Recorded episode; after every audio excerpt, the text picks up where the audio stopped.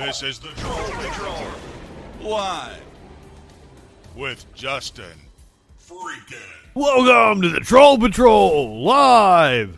It's a freaking Tuesday. It's a Tuesday, which kind of feels like a Monday, because Monday didn't really feel like a Monday. Because the Monday was a holiday. Maybe not for Warlord. Texas is not independent yet. They have, they keep threatening to secede. It ain't gonna happen. They ain't leaving. Let them.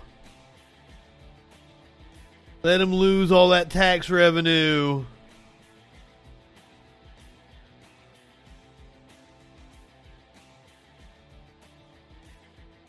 Let them lose the infrastructure. I mean, hey, they think they think they can survive on their own. What are we talking about tonight? Are we talking about? We're gonna talk about fucking Texas tonight. Fuck, maybe maybe Sparkles is, was right. Like I might have saw a ghost over there.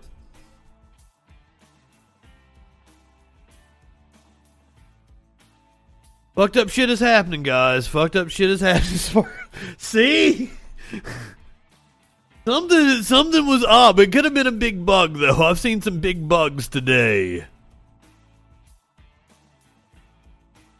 I don't want to turn my camera around because, like, I opened my mail and shit. There's just a bunch of there's just a bunch of letters laying on the, on the table over there. I no ghost. I don't see.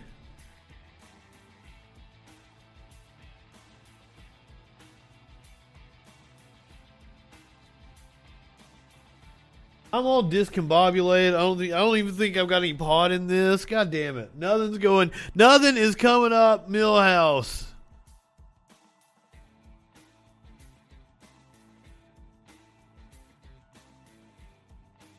I uh I started doing that when I was playing video games with my friend. If I was if I was on a roll, I'd be like, everything's coming up Milhouse. Get my ass kicked. I'm like, no, nothing's coming up Milhouse anymore. Go see. I thought I saw it. There was something going on there. Maybe it was a banshee. No, my luck, I got some kind of banshee, succubus, or some kind of. Mavis, are you leaving us? What? Good night. Why? You just got here. I just got here. The show just came on. Oh, I'm back on Facebook, guys, in case you didn't notice. Don't leave us. Stick around. We're just getting going. I haven't even I haven't even talked about what we're going to talk about on this here show tonight. Uh, I think I've got I've I've got some video of a cop being an asshole.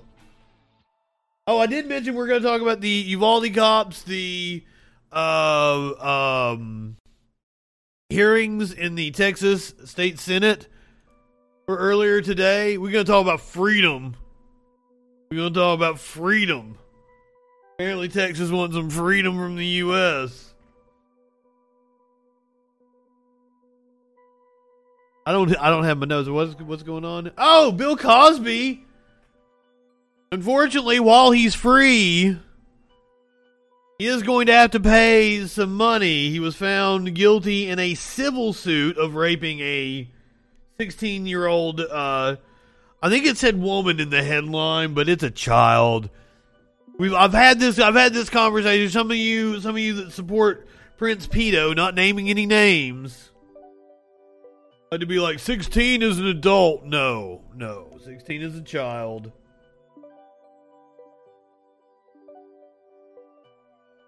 I'm just nothing is working out for me. I don't know if I pulled my screen out.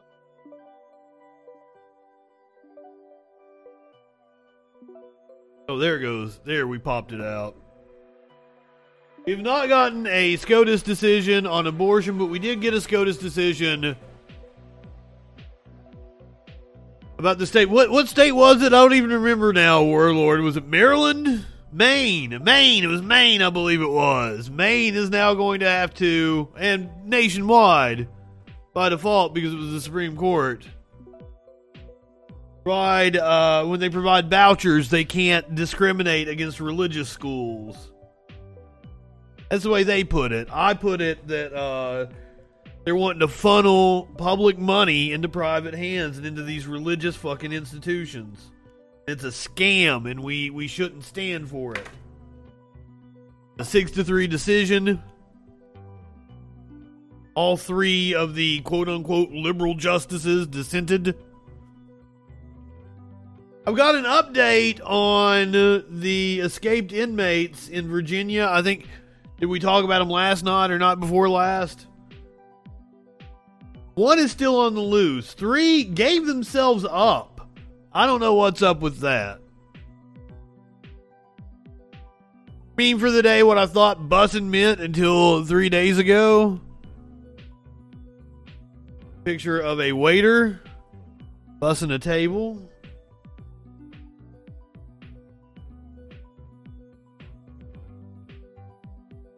I uh I still don't know what bussin' means. So something about caps. I'm way behind on the meme culture. I've been busy. I've been so busy. I probably shouldn't even be doing a, a stream tonight, but here we are. And I should probably make it short, and I say I'm going to make it short, but there's like fucking three pages of notes. I said I was going to try to go short last night. I had four pages of notes. We went three hours. Got all kinds of shit to talk about. Like a sunspot. A sunspot that doubled overnight. Scientists are saying no reason to be concerned, but it could indeed send a solar flare towards Earth. Perhaps ending all humanity. Oh shit. Yeah, I've got I got a wild video out of Florida because of course oh shit. I'm sorry to punch the microphone there. Punching the microphone. That's how you get that's how you get the wood. You punch the microphone. Uh a Florida cop threatens a man straight up. I'm for the jobs the sunspot will create. Oh God! We're gonna hear from a Texas state senator about the just sheer incompetence of the cops in Uvalde. Oh my God!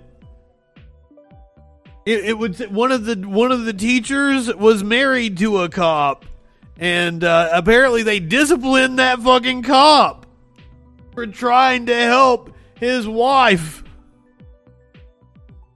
Holy shit! They took his gun away from him. We're gonna get caught up on the January 6th hearings once again. I've been so fucking busy. I, I, I said I make no promises about carrying them. I did not get around to carrying them. I did watch some of them myself. We're gonna talk about uh, how Johnson, Senator Ron Johnson, tried to deliver fake electors to Mike Pence. We're gonna see the the actual text messages between the two of them, or uh, two of their aides. Meadows wanted to bribe officials in Georgia, apparently. We're going to hear from one of the Georgia election workers. Apparently, she was the star witness, and it made everybody fucking cry.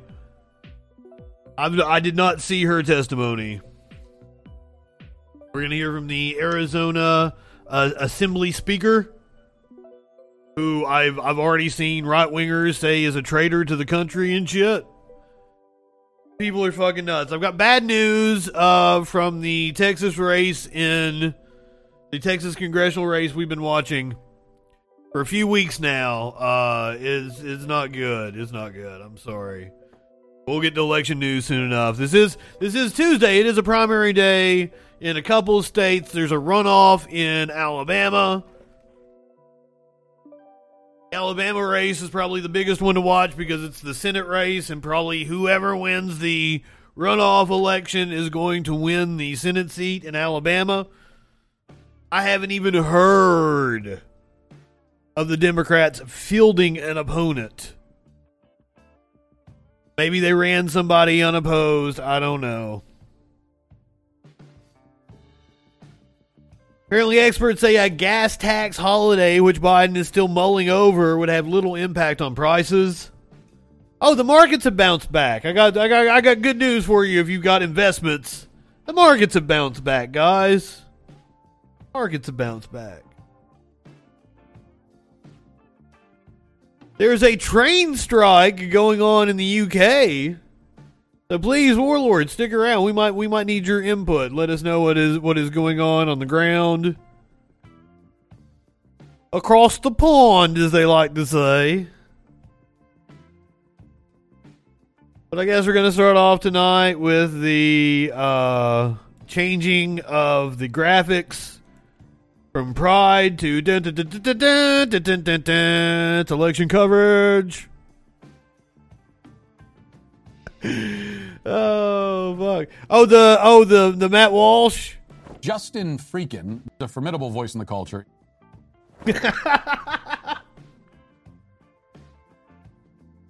Also, um, the CEO of the Daily Wire, Jeremy Boring, tweeted out one of my videos and said, "I love the internet," which I also take as an endorsement.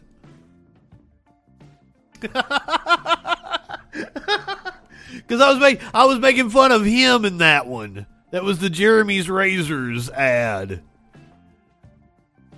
I take it. I take it. The Daily Wire seems to like me, and I even mentioned that when I applied for a job with the Daily Wire. If, oh, in case you guys didn't know that, I think I saved it over here.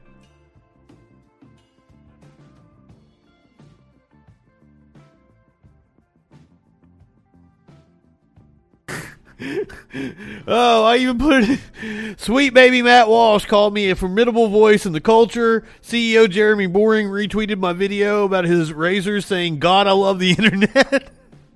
I even had the receipts to back it up. this is where I was listing my experience for a job at the Daily Wire as a video editor. Thank you for your application to Daily Wire. We appreciate the opportunity to review your application for the assistant video editor social media role. Unfortunately, we have decided not to move your application forward.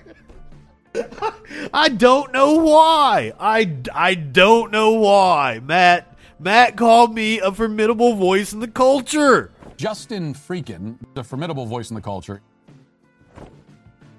Your CEO has retweeted me. I applied again, by the way. I applied again.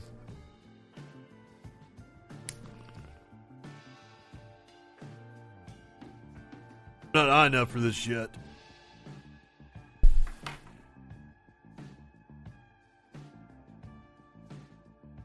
Oh, and this is where the name Troll Patrol comes from. This is the trolling that I do. Would I really go to work for the Daily Wire? I, I might. I might. But they're not paying that much, to be honest with you. For all that money they got sloshed around over there, twenty-two to twenty-five dollars an hour was the salary range. That's that's not too impressive for Nashville, Tennessee. You can't afford to live in Nashville, Tennessee for that kind of money. Warlord says yes. I mean, I might. I might. Let's talk about elections. It is an election day. Don't let me forget to change the graphics back to the pride flag when we're done talking about this shit. God damn it, Warlord. I'm working on it. Six things to watch in Tuesday's elections in Alabama, Virginia, Georgia, and the District of Columbia. Alabamians voting in Tuesday's runoff for the Republican Senate nomination will decide between the establishment candidate former President Donald Trump has endorsed in Katie Britt and the conservative who has long embraced Trump's brand of politics, even though he is now at odds with the former president, U.S. Representative Mo Brooks. Alabama is one of several states across the South to hold elections Tuesday. Primaries in Virginia and runoff elections in Georgia will determine the general election matchup for a handful of the nation's most competitive congressional races in November's midterm elections. And Democrats in Washington, D.C. will decide whether to nominate the city mayor for a third term. Here are six things to watch in Tuesday's election. Tuesday's primary runoff for the GOP nod to secede, uh, to secede retiring Senator Richard Shelby in Alabama will be another test of Trump's ability to steer open seat GOP Senate primaries after his preferred candidates won in Ohio, Pennsylvania, and North Carolina. And in Pennsylvania, he probably gonna lose. Britt, a former chief of staff to Richard Shelby, who went on to lead the Business Council of Alabama, and Brooks, a six term congressman, a member of the hardline House Freedom Caucus. Finished in the top two of the state's May primary to advance to the runoff, with Britt taking 45% to Brooks's 29%. I mean, if you're going to be. The Republicans in Alabama are saying that Britt is a closeted Democrat, so if you're going to have one of them win, I guess Katie Britt is the one that you would want to win. Is that saying much?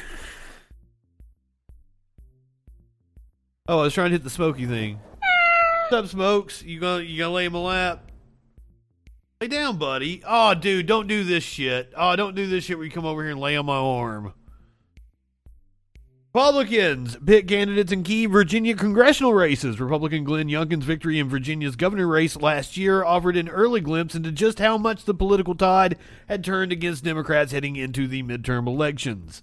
This year, the GOP is attempting to build on its gains in three races for Democratic held House seats. Representative Elaine Luria, uh, Virginia based 2nd District, as well as Rep. Abigail Spanberger's 7th District, and Representative Jennifer Wexton's 10th District. State GOP allows Republican officials in each congressional district to decide how to choose their nominees. The 2nd and the 7th districts will hold primaries today while the 10th District GOP chose retired Navy Captain Hung Cao as its nominee in a ranked choice vote. Firehouse primary in May. Smokey, what the fuck is wrong with you?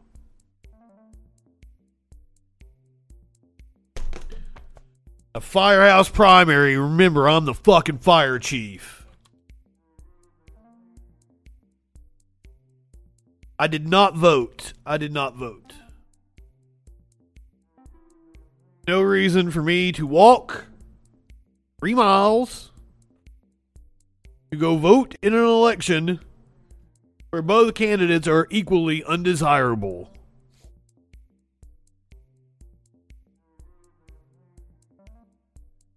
Don't cancel Justin. A perfectly legitimate reason. I looked at the slate. I, I will vote in the general I looked at the slate. There are there was no Democratic primaries for me to vote in. And I saw no benefit in voting for because today today is not our primary election. Our primary election was a couple weeks ago. Today's just a runoff for the Senate race. And I explained this. I explained this when it was going on, but you're you're not American, so understandable. You don't understand how our elections work. I could have we have an open primary, so I could have indeed went and uh I could have went and gotten a uh, slate for the Republicans, but I looked at the I looked at the lineup and I'm like, there's no strategic votes I could make. Right? There's there's no there's nothing here that I can affect you see what I'm saying? It was voting the Republican primary, and like, I guess I would vote for Katie Britt if I was going to vote. But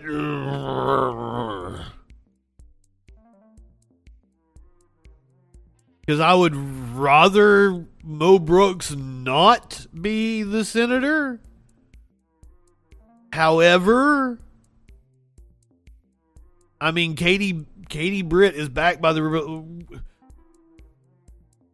This truly was a turd sandwich reduced kind of election, right? Like fucking. And once again, I don't have a car, so I would have had to walk three miles. So, would you would you have wanted me to walk three miles Which I do, which I do when it is my time to vote. I absolutely do walk three fucking miles. But I just I just weighed that with like, you know, is there some kind of disruption I can cause? No, there's not really. There's not a campaign I can get behind where like there's an insurgency against a fucking a right winger. Like it, each choice is worse than the last with the Republicans here. So, what was I going to do? Um, it's a very pleasant walk for me. Like I'm, I'm saying it like you know, it is indeed three miles, but it's a very pleasant walk on like you know, like mountain fucking trails. It's very fucking nice through a residential area. So I'm not, I'm not complaining too much about it. Like it's a very pleasant walk. I just, I'm. You can't be up a hill both ways. It's downhill going, but it is uphill all the way back, and it is a it is a bitch coming back. But I do's it. I do's my civic duty. Sparkles was gonna take me what last year or something, but uh I wasn't awake then. There was uh, I just woke up later and walked down there. Trump tries again in Georgia runoffs. Trump's biggest failure in a Republican primary to date came in Georgia, where candidates he supported failed to oust Governor Brian Kemp and Secretary of State Brad Raffensperger, whom Trump had been targeting for more than a year. He gets another chance to gauge his influence on Georgia races on Tuesday in runoffs for two House seats.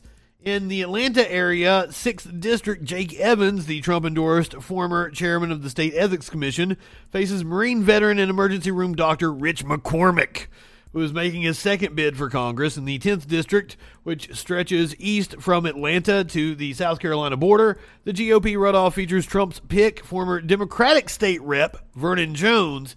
He's a real firecracker. Against businessman Mike Collins, who is the son of the late U.S. Rep Mac Collins and re- recently earned Kemp's endorsement.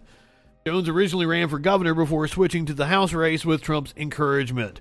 Will the Stacey Abrams slate succeed in Georgia Democratic runoffs? An endorsement from Stacey Abrams was one of the most sought after in Democratic politics across the country, and especially in Georgia, where she'll square off in November with Kemp for a second time.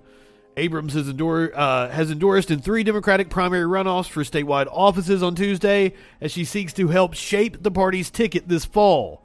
State Rep Bee Nguyen, the daughter of Vietnamese immigrants, is Abrams' pick for Secretary of State over former State Representative D. Dawkins Hagler, who is black and has said she believes support for Nguyen will result uh, is the result of party leaders' efforts to diversify the Democratic ticket and appeal to more white voters in November. Dawkins-Haigler has the support of three candidates who failed to make the runoff. The winner will take on Republican incumbent Brad Raffensperger and Libertarian Ted Metz, a former gubernatorial candidate, in November. I wonder if Trump is going to swoop in and get behind Metz.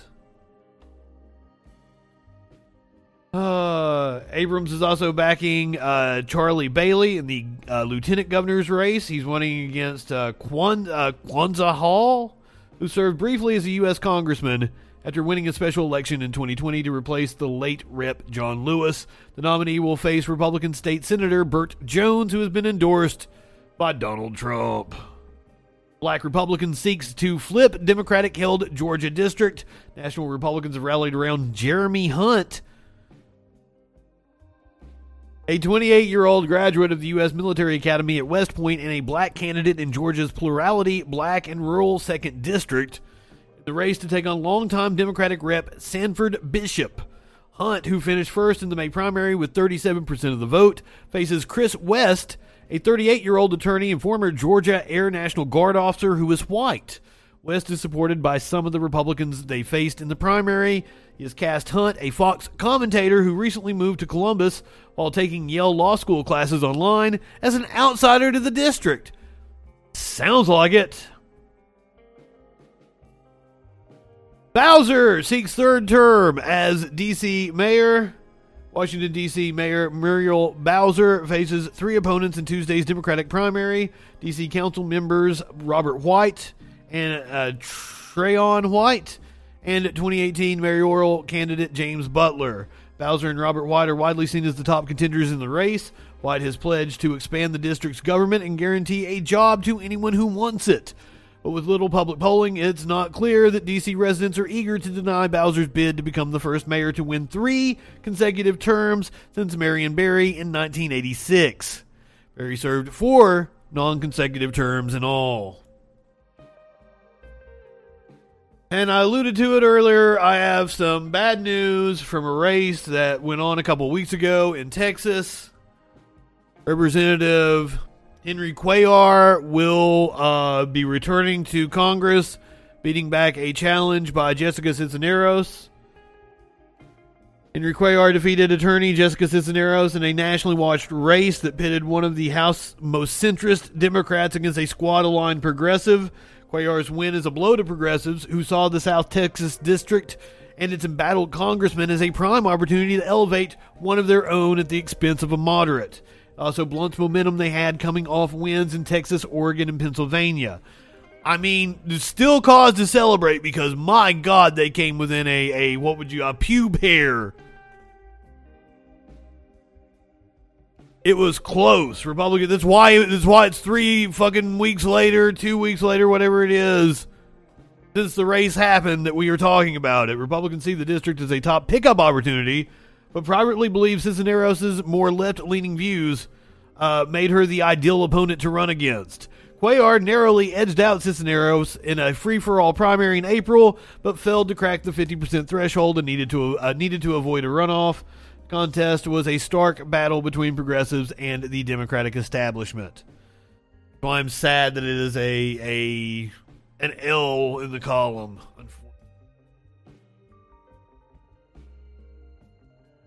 Back to the rainbow.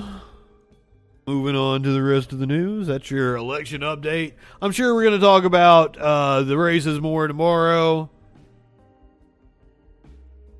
Not really one of those urgent nights where we need to keep checking back in with the results. We're going to give our props now to uh, workers across the pond. UK rail strike brings train network to a crawl. We stand with you. Tens of thousands of railway workers walked off the job in Britain on Tuesday, bringing the train network to a crawl in the country's biggest transit strike for three decades, and a potential precursor to a summer of labor discontent. Welcome to the party. About 40,000 cleaners, uh, signalers, maintenance workers, and station staff held a 24 hour strike with two more planned for Thursday and Saturday, compounding the pain for commuters. Uh, London Underground subway services were also hit by a walkout on Tuesday. The dispute centers on pay, working conditions, and job security as Britain's railways struggle to adapt to travel and commuting habits changed perhaps forever by the coronavirus pandemic with passenger numbers still not back to pre-pandemic levels, but the government ending emergency support that kept the, roll, uh, the railways afloat, train companies are seeking to cut costs and staffing. Sustained national strikes are uncommon in Britain these days, but unions have warned the country to brace for more as workers face the worst cost of living squeeze in more than a generation. Did Biden do that?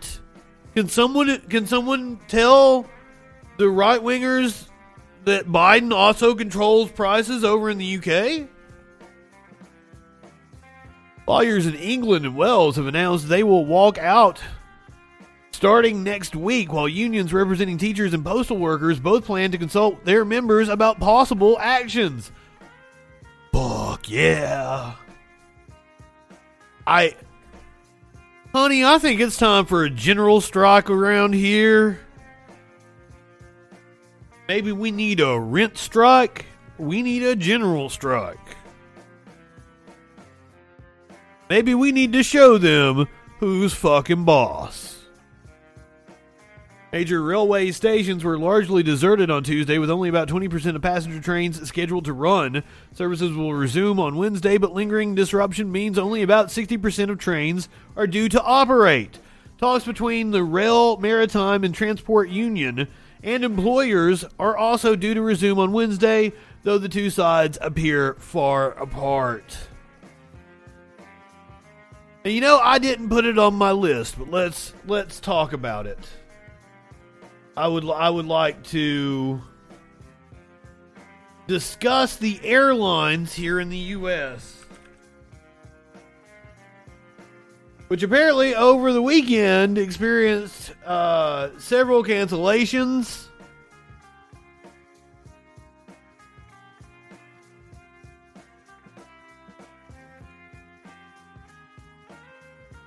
Since we're talking about transportation, this will buttress that story quite well. Perfect storm for airlines facing strong US dollar and high oil prices. Global airlines are grappling with a double whammy from the rare combination of a strong US dollar and high oil prices at a time when broad inflationary pressures and worker shortages are also placing pressure on the pandemic hit industry recovery. The oil price and the US dollar uh, typically have an inverse relationship so that when one is high, the other is low, helping to even out the financial impact on airlines that operate in other currencies. That correlation, however, has broken down in recent months, with the war in Ukraine causing a spike in oil prices at a time when the United States is a net oil exporter and the US dollar receiving a boost from interest rates uh, rises designed to temper in, or temper inflation. Airlines gathering at the International Air uh, Transport Association annual meeting in Doha this week expressed concern about the oil price and U.S. dollar rising in tandem. This wasn't even the fucking story I wanted to talk about. They mentioned they mentioned the shortages. That's what I really wanted to highlight.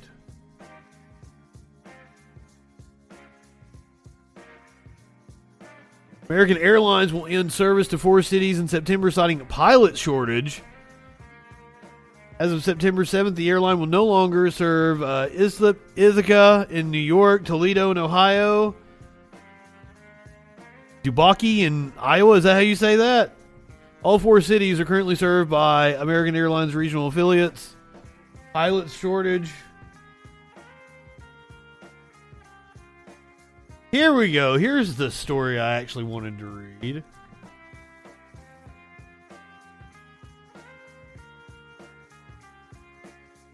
Southwest airline pilots line up in anger at poor staffing and long hours as airport chaos continues across the nation, with 200 flights canceled today after 14,000 over the weekend. Nearly 1,300 Southwest airline pilots gathered outside of Dallas Love Field uh, Airport on Tuesday to protest ongoing staff shortages as travel chaos continued on the first official day of summer, with more than 200 flights across the United States canceled. The Southwest Pilots Association called for better treatment of its pilots at the protest, which it called the largest display of unity in Southwest Airlines history. It described the demonstration in Dallas, Texas as uh, as informational picket in an effort to raise awareness of pilot fatigue, stress caused by an ongoing pilot shortage, which it says is to blame for massive delays and cancellations. Our pilots have had to address the fatigue issue with management publicly, which is something that we never want to do. But you know, uh, have been tired and have been trying to do everything they can. Captain Casey Murray president of the Southwest Pilot Association, told NBC DFW. He said the main problem is issues with scheduling pilots on connecting flights. We've seen our company not really address a lot of operational problems, Murray said, and this has been going on for several years. While we do need to hire pilots, the main problem really is the efficiency in the scheduling uh, and the efficiencies we've seen. Everything's fine. Everything's fine, guys. Everything's fucking fine. That's what investors are saying today as the markets bounce back. I don't think I need to translate Business Insider. Oh, I'm I'm reading Business Insider Mexico apparently. Unaware, Dow futures jump almost 500 points after a steep sell-off with a sympathy bounce for global stocks. U.S. stock futures climbed on Tuesday as global uh, equities rose, signaling a recovery after last week's brutal sell off as investors' moods brightened somewhat. In the U.S., markets look set to start the week on a more positive note after being closed Monday for the Juneteenth holiday. Futures on the Dow Jones Industrial Average were up 491 points, or 1.64% higher, while the S&P 500 futures rose 1.81%. Those on the tech-heavy Nasdaq 100 added 1.84%. All three major U.S. indexes tumbled over 5% last week as investors grappled with fears the Federal Reserve's efforts to tamp down on soaring inflation could spark a recession after the central bank hiked interest rates by 75 basis points for the first time since 1994. You will notice I've been focusing a lot on financial stories here lately because I think something's coming. I'm not smart when it comes to economic shit, though, but I smell something a brewing.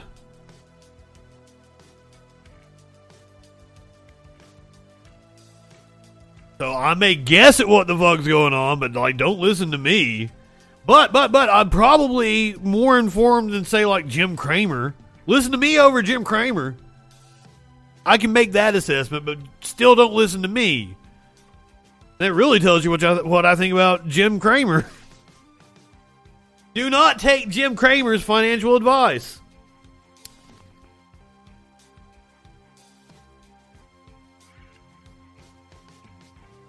Dave Ramsey sells these stupid ass fucking classes where you can get your Dave Ramsey certificate so you can go and teach people about being, you know, financially literate and shit. It's just a scam for Dave Ramsey to make money.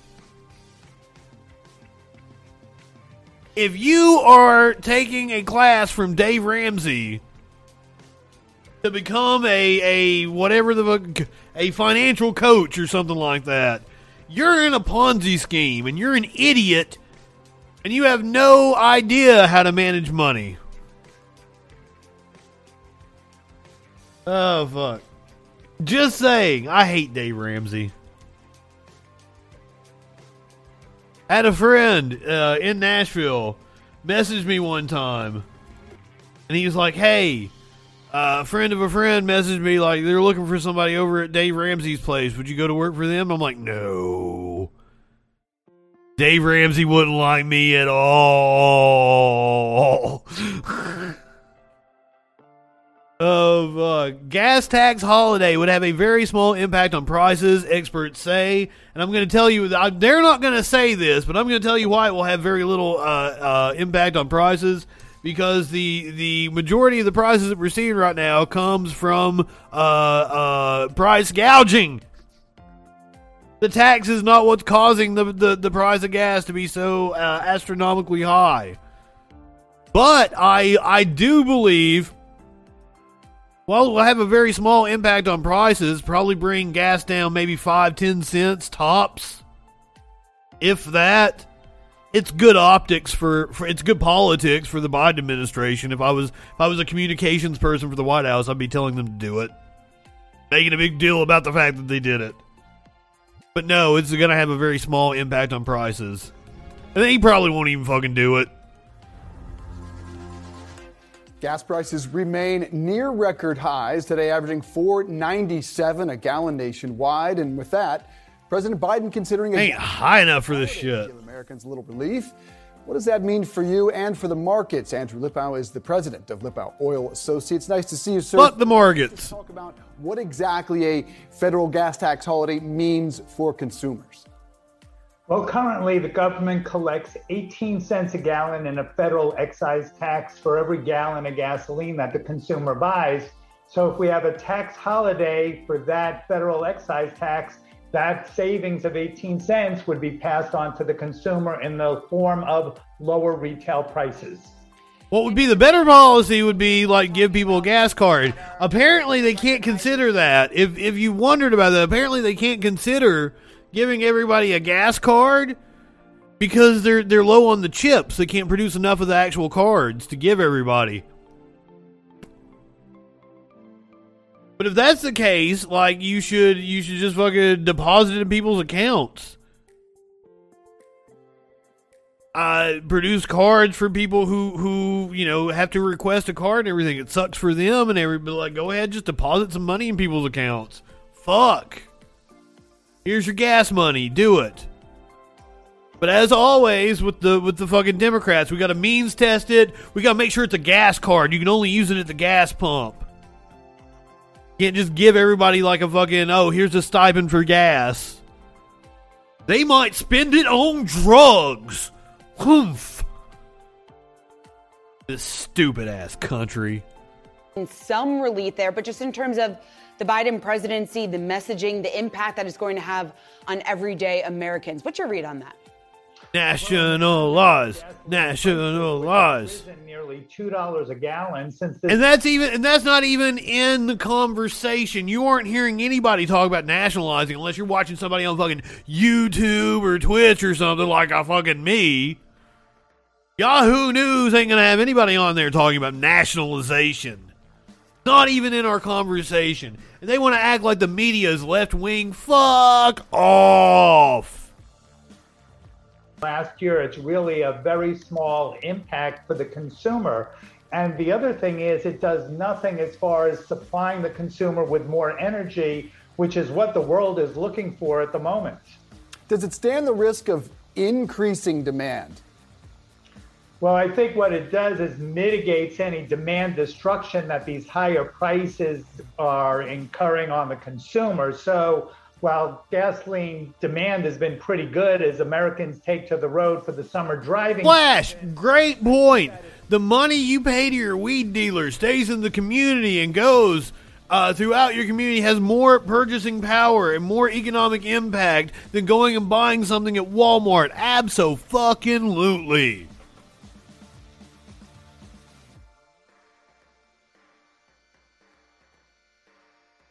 Man, I this is wild. I I I fucking so I was news director of nine radio stations, right? And uh, it was in Eastern Kentucky in the coal industry. Like they were like, like they fucking fucking they bought airtime on our radio station. Everything was owned and paid for by the fucking the coal industry. And I had written this thing this, this propaganda piece is what it is. And it was like it was a dad like tucking his daughter in at night. No, that was how it ended. That's how it ended. Fuck, I didn't because like remember this was 15 fucking years ago.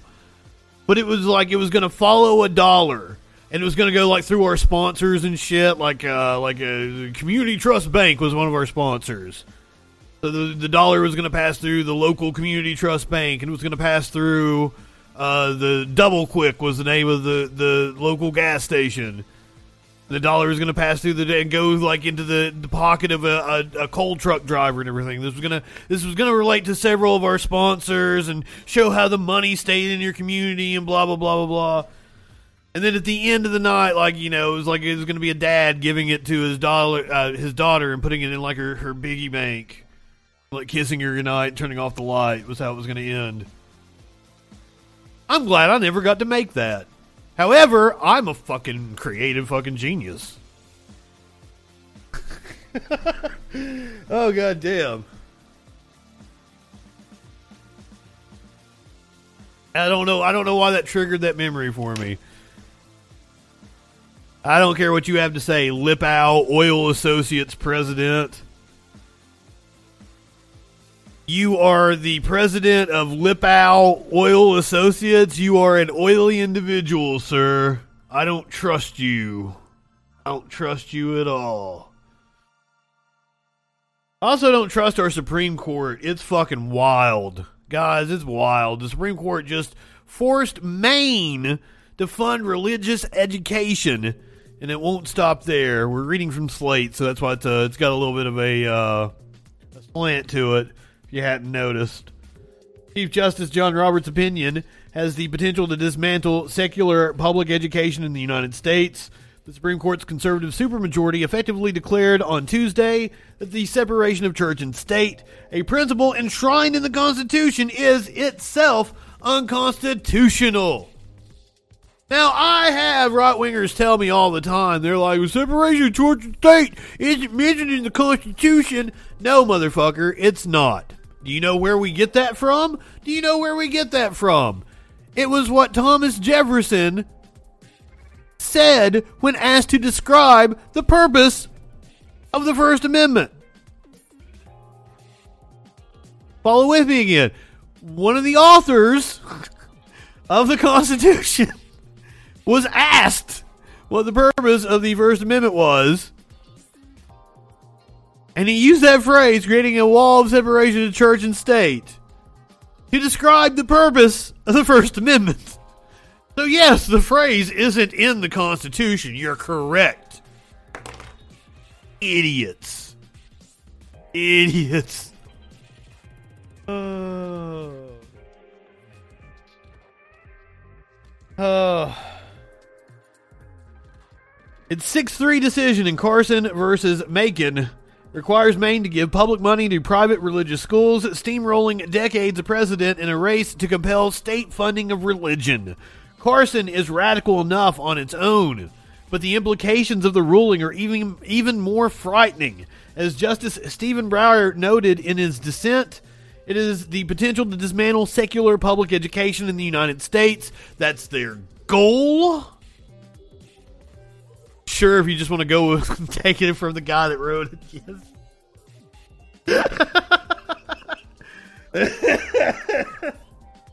Yes. yes, yes, yes. Carson challenges Maine's effort to provide quality civic education to every child in the state. The government created a tuition assistance program to help families who live in remote, sparsely populated regions without any public schools. Under the program, parents can send their kids to certain private schools, and the state covers the cost of tuition. To qualify, these schools must give students a secular education.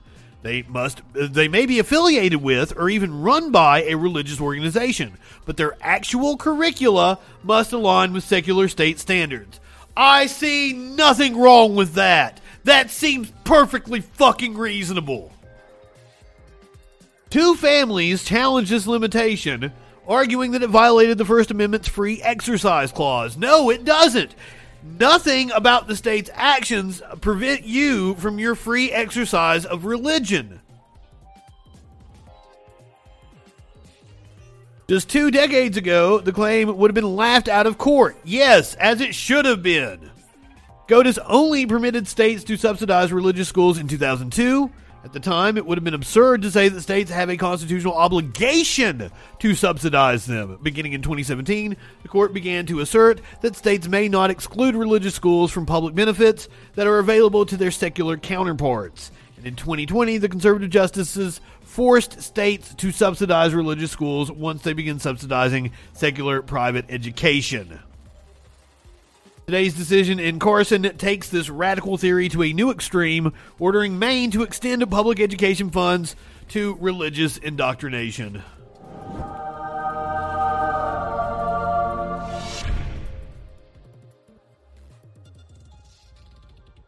I'm not gonna say what you said, Scrappy. I don't think you're trying to trick me. I think you're being funny, and I encourage it. However, out of an abundance of caution, I'm not going to say that. I agree with your sentiment, though. I concur with your statement. Oh fuck! I don't. I don't want to abolish private schools, right? Because I went to a private school when I was a kid. I went for one year. For one year. Let's let's be perfectly clear. And it was a religious school. It was a Christian school, and it was it was a better school than the the high school, the public high school I went to, hands down. I got a better education. I, if you if you've been here for a while, I've told the story before. Uh, at the Christian school that I went to my eighth grade year, they taught us evolution as I learned it later on in college. And this was this would have been like 97, 96, something like that. Taught us evolution as as I would, you know, go on to learn it in college. Just that, you know, God set it in motion. That was that was all. That was all. That was all. I get to high school at a public at a public school. And first of all, my biology teacher that I actually had wouldn't do it. So they actually she wouldn't talk about it at all. So they actually made us go to a different biology teacher and he was like ah, some people believe blah blah blah blah and it was the wildest fucking thing to me. Now, I know my experience is is not the you know the average experience. And one of my teachers at that Christian school has been on the troll patrol before. So like I it was a pretty progressive Christian school if, if I if I do say so myself. But not all of them are. But I'm not a, I'm not against private institutions, but you should have to you should have to meet certain standards, right? I'm not against homeschooling, but this this push by the right to funnel public dollars into private hands is a scam, and I'm not going to stand for it. I that's a, that's also a very good point, right, Mox? Because I believe there are countries that ban uh, private schools, so it does indeed force the the rich assholes kids to go with it, so so that they make sure that the, the schools are all taken care of. So like there is totally an argument to be made there. I I I get where you're coming from, and tax the fucking church, Scrappy. I'm with you. A fucking men.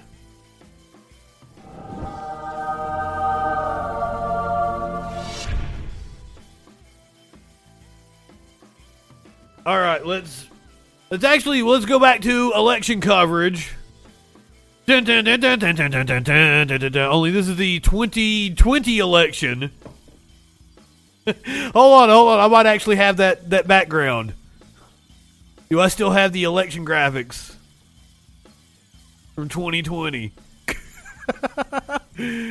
oh goddamn.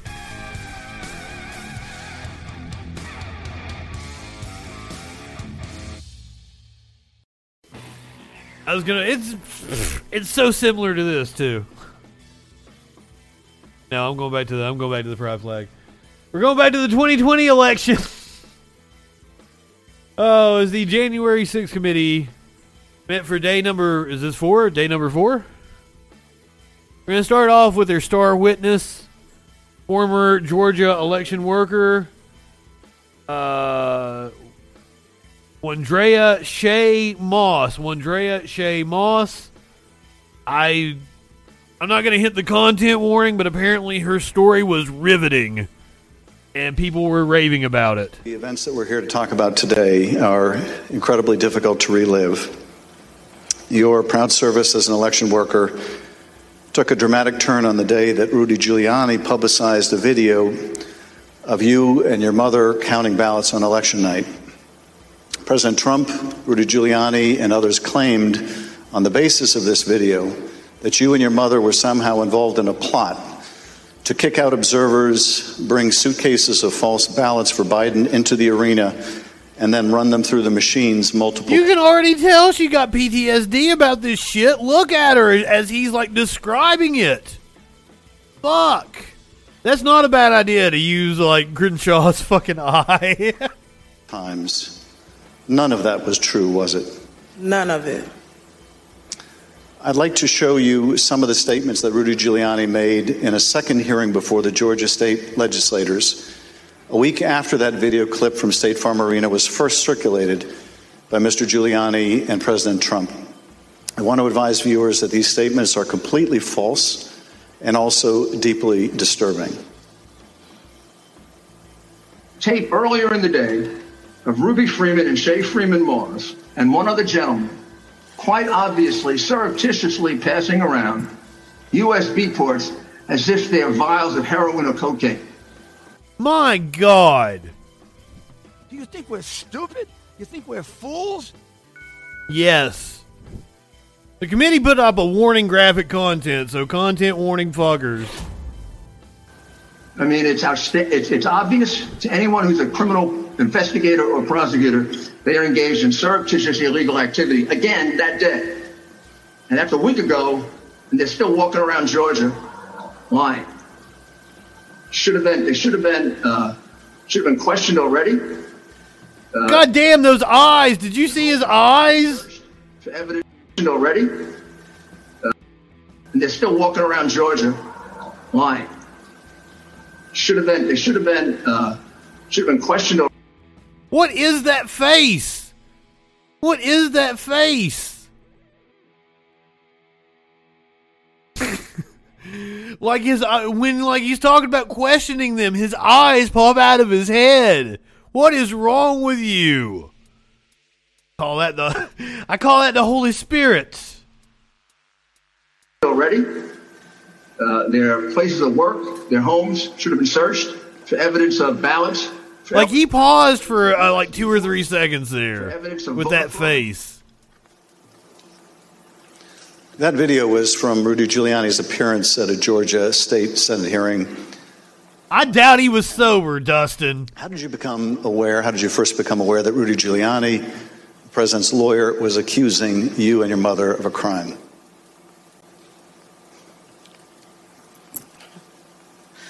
I was at work, like always, um, and the former chief, Mr. Jones, asked me to come to his office. And um, when I went to his office, the former director, Mr. Barron, was in there, and they showed me a video on their computer. Um, it was just like a very short clip of us working at State Farm, and it had someone on the video like talking um, over the video, just saying that we were doing things that we They found it on BitChute, basically. They found somebody doing this on BitChute. weren't supposed to do, just lying um, throughout the video. And that's when I first found out about it. I told them, um, I, you know, I was like, My God, Mox has asked one of the hardest questions. More publicly drunk, Rudy or Kudlow? I want the chat's opinion. I want that. That's a fucking tough one. Jesus. Kudlow is always has. I don't know that I've ever seen him sober. Rudy, I would assume at some points in time. Judge Jeanine is in the running. Jesus. Where? Where have they you know where have you been getting these threats? I, I don't believe i have any. And um, mr jones told me like they're attacking his uh, facebook. And i don't really use facebook. I have one. So i went to the facebook app and i'm just kind of panicky at this point because this has never happened to me. And my mom is involved and i'm like her only child so I'm just asking him, like, well, where are the messages? All I see is the feeds. Like, how do you get to the messages? And he said, it's another icon on your phone that says Messenger. And I went to that icon, and it was just a lot of horrible things there. And those horrible things, did they include threats? Yes, a, a lot of threats. Um, Why'd you even tell her to go to her messages? Wait, what? telling Why'd you even, why, if she hadn't even been to her messages and knew all this existed, why tell her to go and see that shit? Oh my god. This woman just had a Facebook activated just so like she could like friend people and stuff, and she hops on every like couple months. Likes all your vacation pictures, wants to see your kids' pictures. That's what she's using Facebook for.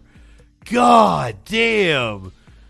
I mean I mean, I guess they needed to see the evidence, but she didn't need to see it.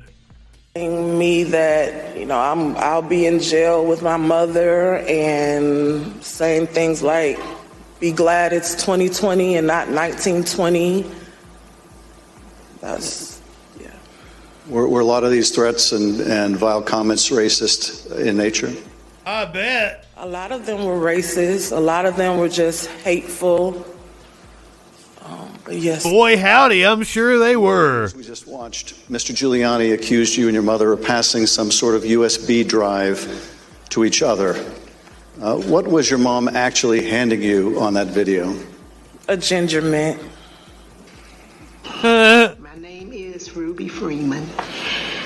I've always believed that when God says that He'll make your name great, but this is not the way it was supposed to be. I could have never imagined the events that followed the presidential election 2020. For my entire Can I just say I love this fucking woman? Look at her fucking glasses, her hair, her outfit. I love your style, ma'am. You are cool as fuck. My professional life, I was Lady Ruby. My community in Georgia, where I was born and lived my whole life, Lady Ruby. me as Lady Ruby. I built my own business around that name, Lady Ruby's Unique Treasures. And she is unique. I, she is a treasure. Unique fashions. I wore a shirt that proudly proclaimed that I was and I am Lady Ruby. Actually, I had that shirt on. I had that shirt in every color. I on Day 2020. I haven't Oh, worn it since. And I'll never wear it again. Oh. Now I won't even introduce myself by my name anymore. I get nervous when I bump into someone I know in the grocery store who says my name. I'm worried about who's listening. I get nervous when I have to give my name for food orders. I'm always concerned of who's around me. I've lost my name and I've lost my reputation. I've lost my sense of security. All because a group of people starting with number 45 and his ally, Rudy Giuliani, decided to scapegoat me and my daughter, Shaye, to push their own lies about how the presidential election was stolen. Ms. Moss, how has this experience of being targeted by the former president and his allies affected your life? It's turned my life upside down. Um, I no longer give out my business card. I don't transfer calls. I um, don't want anyone knowing my name. I don't want to go anywhere with my mom because she might yell my name out over the grocery aisle or something. I don't go to the grocery store at all. I haven't been anywhere um, at all. I've gained about 60 pounds. I just don't do nothing anymore. I don't want to go anywhere. I second guess everything that I do. Um, it's affecting my life in a, in a major way, in every way. All because of lies. For me doing my job, same thing I've been doing forever. Thanks for watching our YouTube. That poor woman. Fuck. That was the standout testimony from today in the January 6 hearings. We have other little nuggets to talk about, but my God, like I imagine all the people just the because these right wingers acted like it was no big deal that Trump's up here fucking spreading lies, trying to take over the fucking government. God damn. Yeah, can we get her some coverage like Depp got? No. No, the the January 6 hearing isn't getting the coverage that the the Depp trial got, I'm sure. Most cable news channels are airing it live though. Now we're going to hear from the Arizona State Assembly Speaker. What was the ask during this call? Uh, he was making these allegations of fraud, but he had something or a couple things uh, that they wanted you to do. What were those? The ones I remember were first the that we would hold that I would allow an official committee This is the Republican Speaker of the State Assembly. at at the Capitol so that they could hear this evidence and that we could take action thereafter. Um, and I refused. I said, Up to that time, the, the circus, I called it a circus, had been brewing with uh, lots of demonstrations, both at the counting center, at the Capitol, and other places. And I didn't want to have that in the House. I, I did not feel that the evidence, granted in its absence, merited a hearing, and I didn't want to be used as a pawn. Good on you, dude. There was some other need that the A sensible Republican. It's amazing. um, so that was the first ask that we ha- hold an official committee hearing. And what was his second ask? I I said to what end? To what end the hearing? He said, "Well, we have heard by an official high up in the Republican uh, legislature that there is a legal theory or a legal ability in Arizona that you can remove the um, the electors of President Biden and replace them. And we would we would like to have the legitimate opportunity through the committee to come to that end and and remove that. And I said that's that's something I've, that's totally new. Sassy, welcome. such thing. And he pressed that point, and I said, "Look, you are asking me to do something that is counter to my oath when I swore to the Constitution to uphold it, and I also swore to the Constitution and the laws of the state of Arizona." And Are you sure it's not a Star Trek badge? idea or a There's, I don't think that's a pocket, is it? and I would never do anything of such magnitude without deep consultation with qualified attorneys. And I said, I've got some good attorneys, and I'm going to give you their names. Uh, but you're asking me to do something against my oath, and I will not break my oath. So that is a honorable Republican. I assume he's not going to be reelected. I just assume he's not going to be reelected because he's an honorable Republican. Those those don't exist.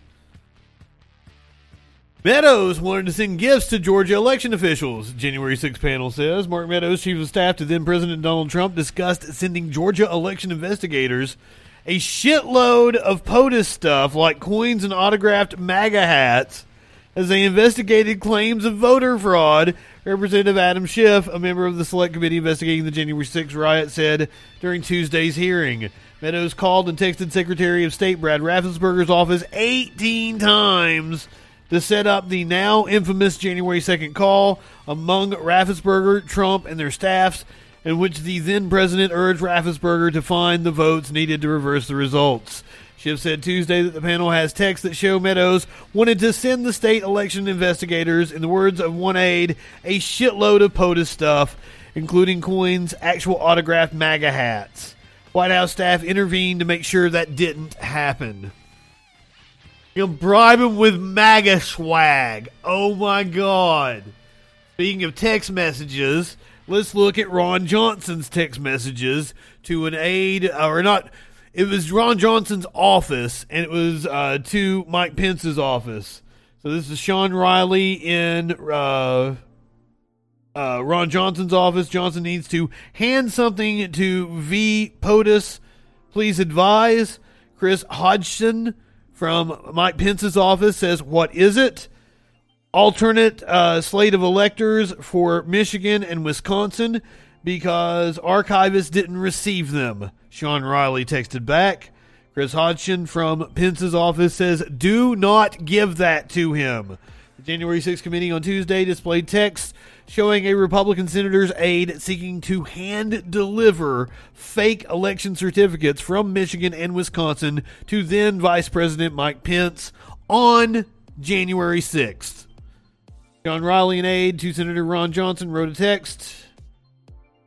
Trump also urged Republican National Committee Chair Ronna McDaniel to support his efforts to overturn the 2020 election results. Essentially, he turned the call over to lawyer John Eastman, who then proceeded to talk about the importance of the RNC helping the campaign gather these contingent electors in case any of the legal challenges that were ongoing changed the result of any of the states. McDaniel testified Tuesday during a pre taped video.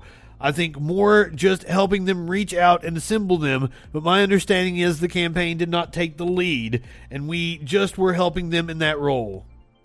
Or I'm sorry, that the campaign did take the lead, and we were just helping them in that role. Pretty fucked. Pretty fucked indeed. The next hearing for January 6th committee is on Thursday. I think it's also a midday hearing.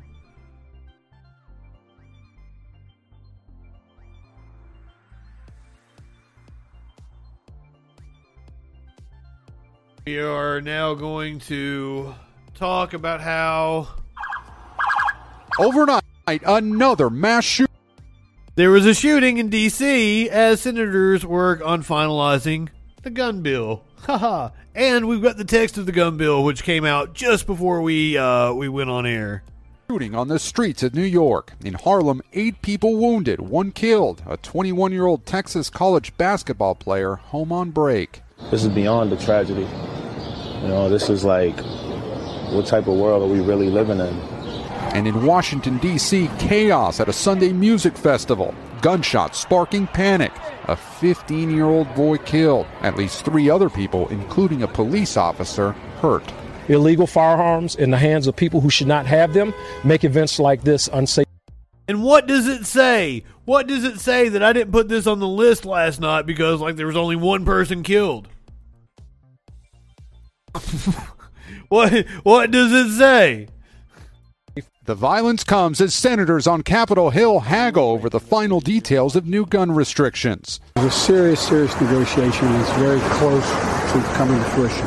A key sticking point closing the so called boyfriend loophole, which allows dating partners in domestic violence cases to buy a gun. Other changes incentives for states to pass red flag laws, more penalties for gun traffickers, enhanced background checks for gun buyers under 21, and increased funding for mental health care. I think Okay, first of all, like the like domestic violence thing, that like that's the number one indicator. Anyone who has had any kind of domestic violence charge should be stripped of their gun rights. Fight me, bitches. Fight me. I mean, not you guys.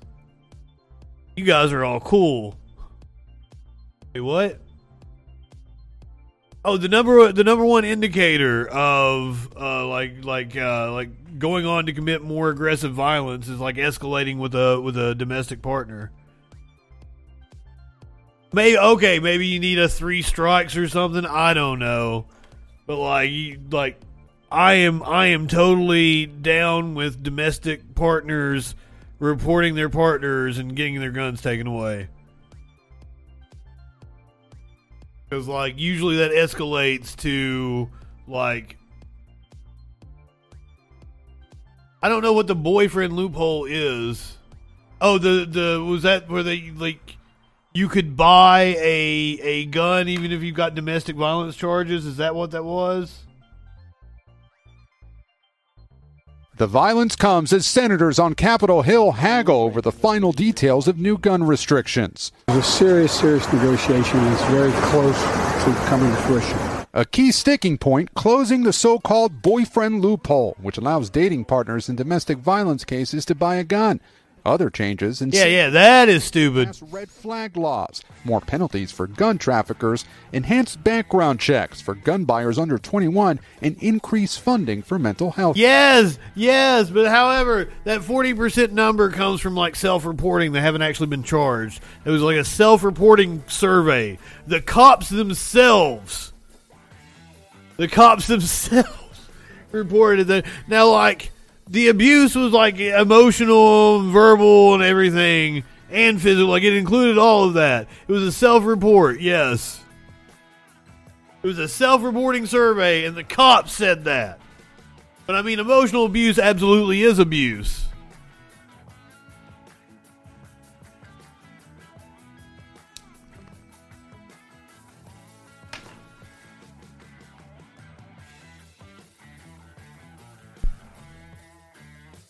Health care. I think Republicans will learn that there's no political downside to voting for change. What? What? Republicans learn? Republicans. When have Republicans learned anything about anything ever?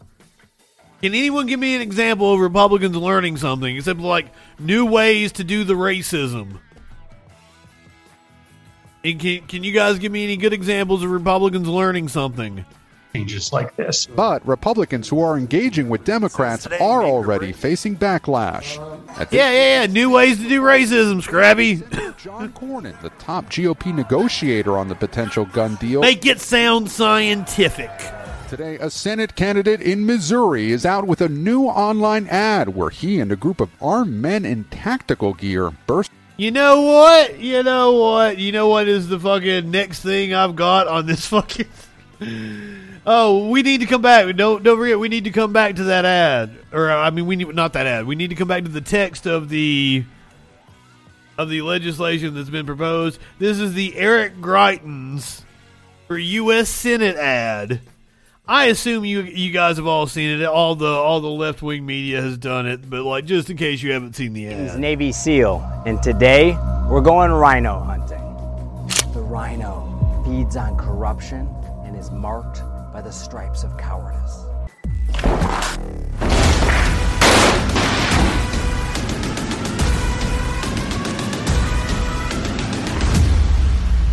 Join the MAGA crew. Get a rhino hunting permit. There's no bagging limit, no tagging limit, and it doesn't expire until we save our country.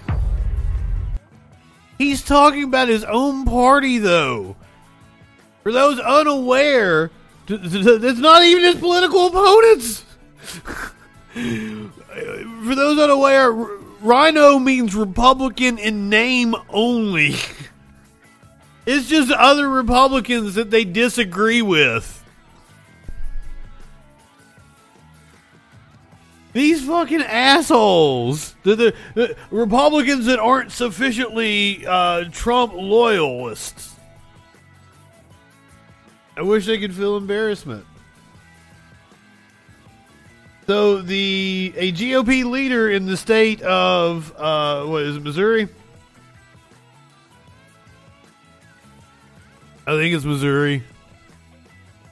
Missouri GOP leader says he's contacted police over bloodthirsty Greitens ad. So ask and you shall receive.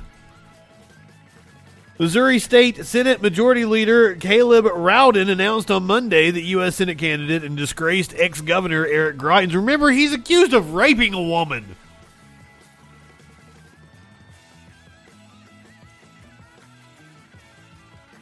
Disgraced ex governor Eric Greitens' rhino hunting campaign ad had prompted him to reach out to law enforcement.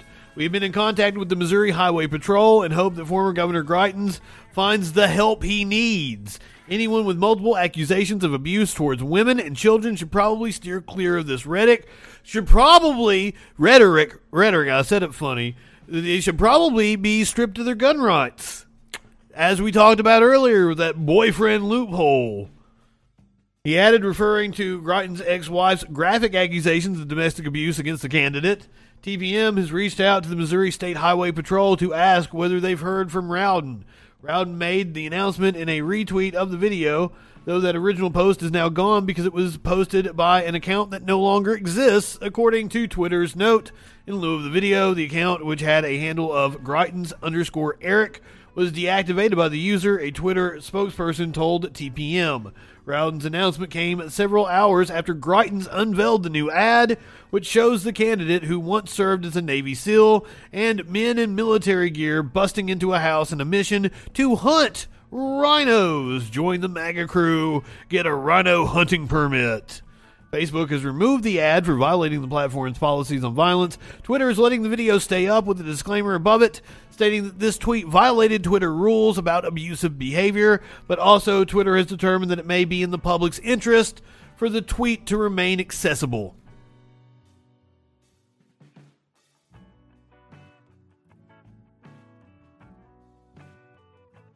But now let's get back to the actual text of the bill. You know, we like to get down to the nitty gritty here on this show.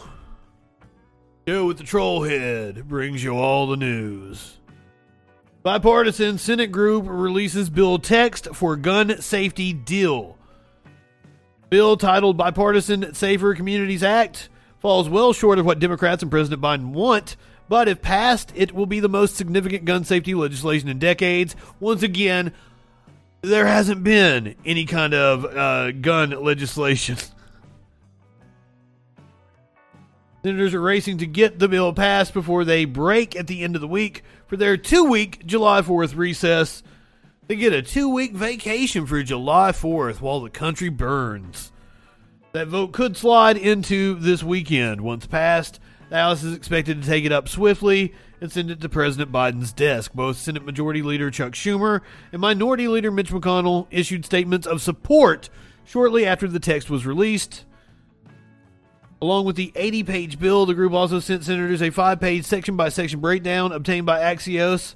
The key provisions include enhanced background checks, which requires the National Instant Criminal Background Check System, NICS, to conduct an enhanced review of purchasers under the age of 21 to determine whether juvenile records disqualify that individual from purchasing a firearm. NICS is given 10 days to complete the investigation and it unsets after 10 years.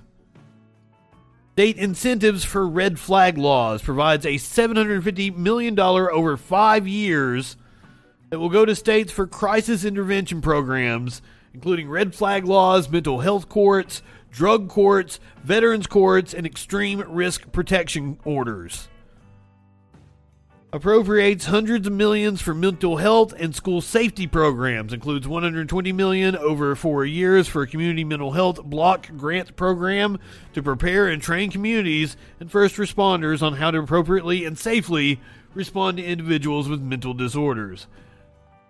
That's not bad. That doesn't sound bad but like that's that's something we should be doing regardless of of the gun issue. This shouldn't even be something that should be in the gun issue because it should be something we should be doing anyway.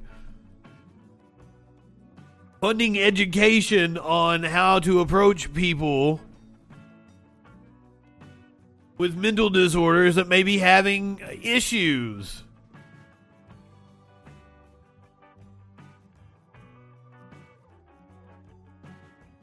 I that is a, that is an issue, but like it like having a name as somebody who is flagged, like it should be easy enough to clear that up. You know, you've got to have your multiple forms of of of identification to go to the like you know courthouse. I'm totally okay with you know having multiple forms of identification to go to the gun store. I'm sorry, Flash. Once again, I'm not anti gun. Uh, maybe you should look into printing your gun. Illegal firearm trafficking prohibits the straw purchasing and trafficking of firearms by criminals and enhances penalties for possession of firearms and uh, for for possession of firearms by prohibited persons. Toss between the core four senators involved: Chris Murphy, Cornyn, Kyrsten Sinema, Thom Tillis, they stalled late last week over a series of sticking points. The group struggled to reach a compromise over details over the red flag provision, which is especially unpopular among conservatives who fear it will too easily uh, will will too easy to strip Americans of their Second Amendment rights, and the boyfriend loophole, uh, which would keep guns out of the hands of domestic abusers, unmarried or not. Cornyn, the top Republican negotiator, also faced immense pressure from inside the GOP conference to pare the package back. Cornyn was booed in Texas last week, which many senators feared could impact how the gun talks would play out. Uh, and like maybe the background check could have flagged the Uvalde shooter. Maybe. Now I tell you what, boys, the fucking cops failed miserably, and this one is going to piss you off.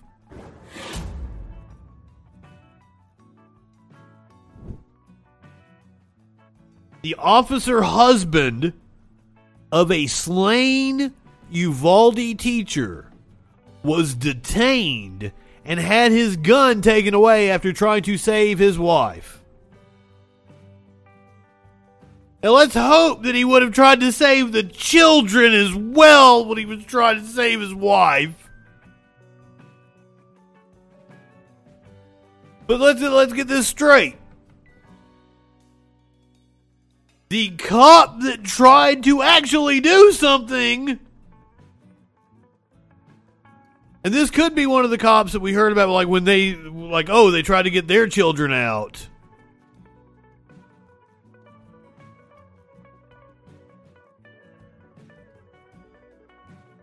The Texas uh, Department of Public Safety director said Eva Mireles told her husband she had been shot and was dying.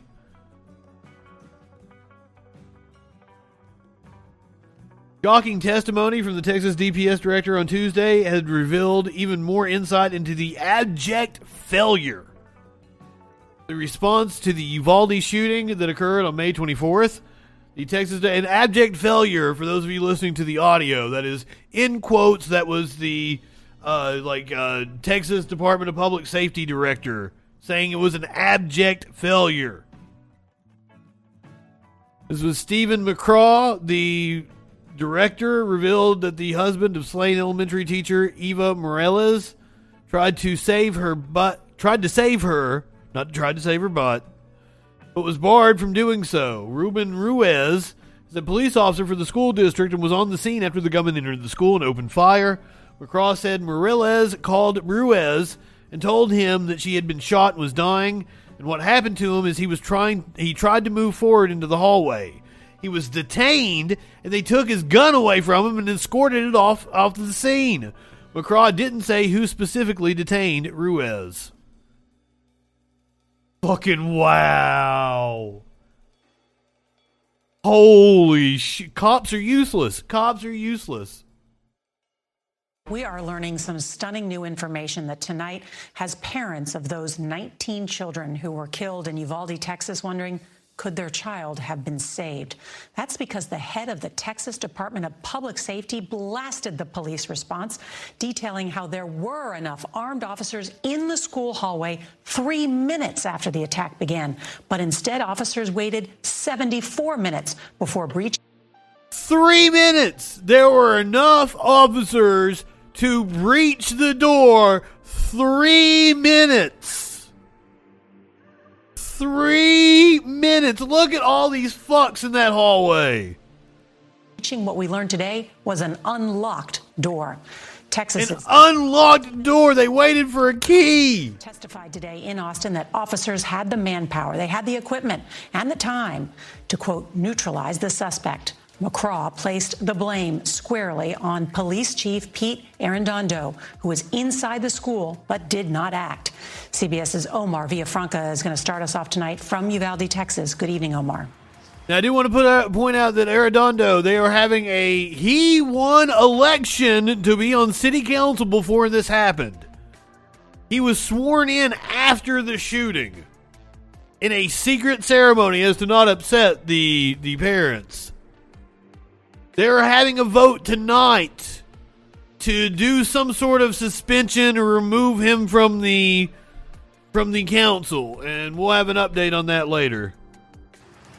Good evening. The head of DPS said the fact that officers waited so long to react goes against everything they are taught. And he said that inaction set the profession back a decade. He also said the school police chief put the lives of officers over children. Texas's top trooper was blunt. There's compelling evidence that the law enforcement response to the attack at Robb Elementary was an abject failure. And Colonel Steve McCraw, head of the Texas Department of Public Safety, placed that blame solely at the boots of the Uvalde School Police Chief, Pete Arredondo. The only thing stopping a hallway of dedicated officers from entering room 111 and 112 was the on-scene commander, who decided to place the lives. Yeah, that's what I don't understand. Like they had multiple officers. Like, wouldn't some of them go to the window? Wouldn't some of them go to the door? Wouldn't they go multiple entry points? Like, what the fuck? You you hustle together. You have a plan. You you go and execute it. What the fuck? That's just that's just me as a fucking you know noob on the couch over here playing video games kind of shit. But that seems to me would be what you would do in that situation, right?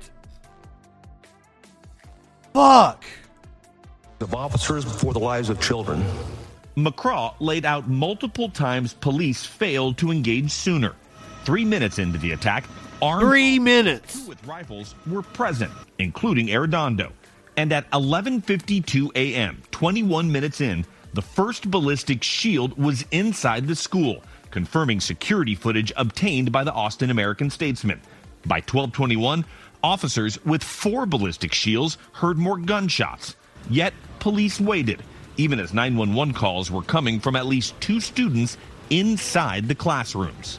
The officers had weapons. The children had none. The officers had body armor. The children had none. Anything to say to the parents? Arredondo, who was also in Austin at a closed door hearing, tried to dodge cameras and tough questions. Arredondo has claimed that officers were looking for keys to open the classroom door. But Mc- Yeah, I want I want to point out that Arredondo wouldn't testify in the in the open hearing. He only testified behind closed doors because he's a fucking coward. Fuck these cowards. the lawmakers when he said the door didn't lock from the inside and no one tried to open them. I don't believe, based on the information that we have right now, that that door was ever secured. In fact, I have great reason to believe it wasn't secured. How about trying the door and see if it's unlocked? As more information comes to light, Uvalde's grief Fucking idiots. At last night's school board meeting, Angel Garza, whose 10 year old stepdaughter Amerie was killed, called for Arredondo to resign. How are we supposed to continue our lives here? Uh, prosecute the motherfucker. Those people that are supposed to protect us let down our family. Arredondo previously told the media They do train to barge indoors. power to stop the shooter, but McCraw's testimony contradicts that. He says they did. It's worth noting that Arredondo is also a city council member, and there is a city council meeting tonight, and one of the things they plan to discuss, a leave of absence for Arredondo. Nora? Leave of absence is the way they're putting it. Bull fucking shit. He should be prosecuted. He should be prosecuted. Negligent homicide for that motherfucker. All right, we're going to go more in depth. Remember there was hearings all day today. State Senator Roland Gutierrez speaks. This is a local news hit. Both the Texas House and the Texas Senate are hosting hearings this week regarding last month's school shooting. This is like a six or seven minute piece, but like it should let us know a lot more about what we uh, what they learned at the hearings earlier today. Who represents Uvalde? Thanks so much for taking the time for us this I can't make it. I can't make it full screen though for some reason. Well, in today's Senate hearing, much, if not all, of the blame for the response to the killer at Robb Elementary School was placed at the feet of ISD Police Chief Pete Arredondo. The DPS director called it an abject failure. Is that how you see it? Well, I, I, you know, there's been a lot of finger pointing and certainly a lot of quick rushes to judgment. But at the end of the day, I think that I would go with his first assessment that, uh, with several weeks ago when he said that this was a failure by all law enforcement. Uh, when I questioned him directly today, we were able to. Yeah, cops just suck. Yeah, I, th- I think he's on board with us. uh, He's not. any notion of incident commander protocol. And therefore, all law enforcement entities that were in that hallway should have made the decision to go in there.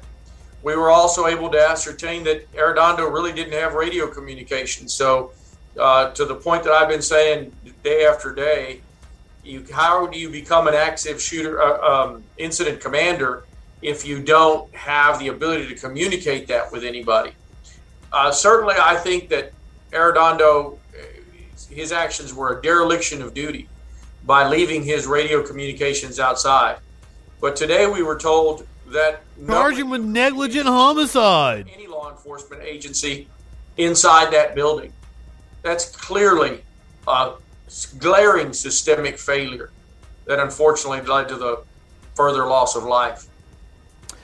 Blame in an instance like this is one thing, holding someone accountable is another thing. Are there people involved in this response who should like this face reporter. serious consequences? Well, listen, Yes. I think I, I'm going to leave that judgment to to other people. Uh, right now, I've got as a legislator, I've got to make sure that this doesn't ever happen again. You have 91 DPS, Abolish that police department. It's useless. 12 in that hallway for uh, bits and moments. Not once did any of those people take any orders from Pete Arredondo or anybody else. It is clear to me that what happened in that hallway was a failure of communication by all law enforcement officers to be able to communicate with each other. Um, I've never met Pete Arredondo. Don't care to meet him. He clearly failed, but so did everybody else in that hallway and beyond. The DPS yeah, Scrappy. That's that's odd, isn't it? State troopers that were there couldn't legally take over the active scene on that day. Should that law be changed in light of this horrific event? So I heard that too. And at the end of the day, um, I question that legal.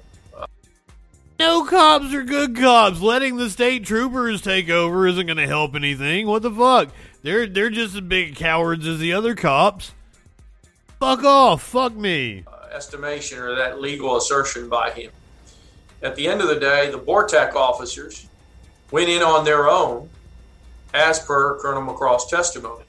So the federal government didn't stand down to anybody. They didn't ask questions. They finally got fed up and went in. And so I would question, you know, his assertion or his assessment of things. At the end of the day, what I pinned him down was specifically was active shooter protocols supersede incident commander protocols. And so all officers in that hallway and beyond failed these children. That's this guy's a Democrat, by the way. That's going to make you even more upset, Scrappy. But the systemic failures, the operational failures, the communication failures, and the human error here are obvious but they need to be spread right across the board to everybody that was out there. And that's clear. Let's talk more about that communication aspect. We know now that things we were told that day were not true. For example, the door complete lies, complete fabrications, propped open. How would you describe the flow of information coming from authorities that are in charge here? that's been one of the biggest things that I had to say. I mean, we're here to fix things. It's important that we be transparent. This timeline was certainly amended up until yesterday, but this the brunt of this timeline was had. Oh, that was Border Patrol. Ten days. Yeah, the, those feds been very open and honest and forthright with this community, but as of June second, all of that flow of information stopped, and I think that that led to the people in Uvalde questioning all law enforcement, including DPS, their sheriffs, their police, and their school police. And so when you have a, a, a lack of transparency, it tends to lead to a lack of credibility and a lack of trust by your community, and that's what's happened here. I don't blame the people in Uvalde for not for having those those failures in trust. The people in Uvalde should be pissed. Does it rise to the level of a cover up, in your opinion? Yes. My, my, they are covering something up. Initially, I didn't say that. Initially, I couldn't say that there was a cover up. And here lately, I have been very concerned about the constant finger pointing by entities. We spent $4 billion in one year on this border. He admitted today that those 91 you don't say. that were on the scene, the majority of them were all for Operation Lone Star. Operation Lone Star, just like every other enforcement unit, failed these children on that day. I'm not sitting here criticizing them just for fun. These are behind over this shit. I have fun criticizing them, but also they deserve it. Operations that they're doing joint training with these communities. He admitted today that no joint training had been done with communities along the border. If we're going to spend $4 billion as taxpayers, you're damn right we should ask for accountability and you're damn right that that law enforcement unit should go into those communities and sit down with their counterparts at every level and train for any eventuality, whether it's an immigration eventuality or a bank robbery what? or what? A, a, a, school shooting like this one. That so, didn't happen. We didn't get. Yeah, thank you, Gutierrez. We lost 19 beautiful. How is this? How is this the most the white man Gutierrez I've ever seen in my life? I don't know what happened? The truth here. Are they going to get the truth? Was this dude an investment banker before he became a state senator? Well, what I can say is that, at least from today's hearing, we have some timeline. Uh, I just. This dude has never had a real taco. This dude has never had a real tamale. Look at look at that haircut and tell me he has. Come on, guys. You agree with me, right? Gutierrez. You probably don't like the spicy food. Jesus. Just heard from the mayor of Uvalde that there's that there was more information uh, that was not presented today as his staff watched. And so we need to get down to the bottom of this. We need to figure out what all of the timeline is from all operational units in the area. We need to uh, get the body cam footage. From my perspective, I'm going to continue to fight to get the truth. Um, I'm looking at all options on the table right now, and here in the next 24 to 48 hours, you might be hearing what we're going to do going forward. Is a special session needed? Absolutely. You know, these committees lead to What nothing. the fuck are you gonna do in a special session? Jack each other off, just like just like the Senate's doing before they go on their two week vacation. uh, children go back to school in 56 days. We need, if we're Yeah, I asked my uh, I asked my buddy with kids. I'm like, I bet you're already thinking about back to school shit, aren't you? He's like, Yeah, it's only two months away. like, god damn, summer just started. Happy summer, everyone. Happy summer. Happy solstice.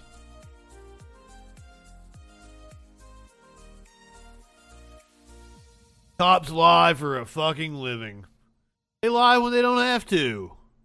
It's wild. Is that the one where Rodney Dangerfield goes back to uh, college? Like be with his son or some shit, spend more time with his son? Is that back to school? Because he gets no respect. Ah, yes, Drake. I, I love a Rodney Dangerfield flick.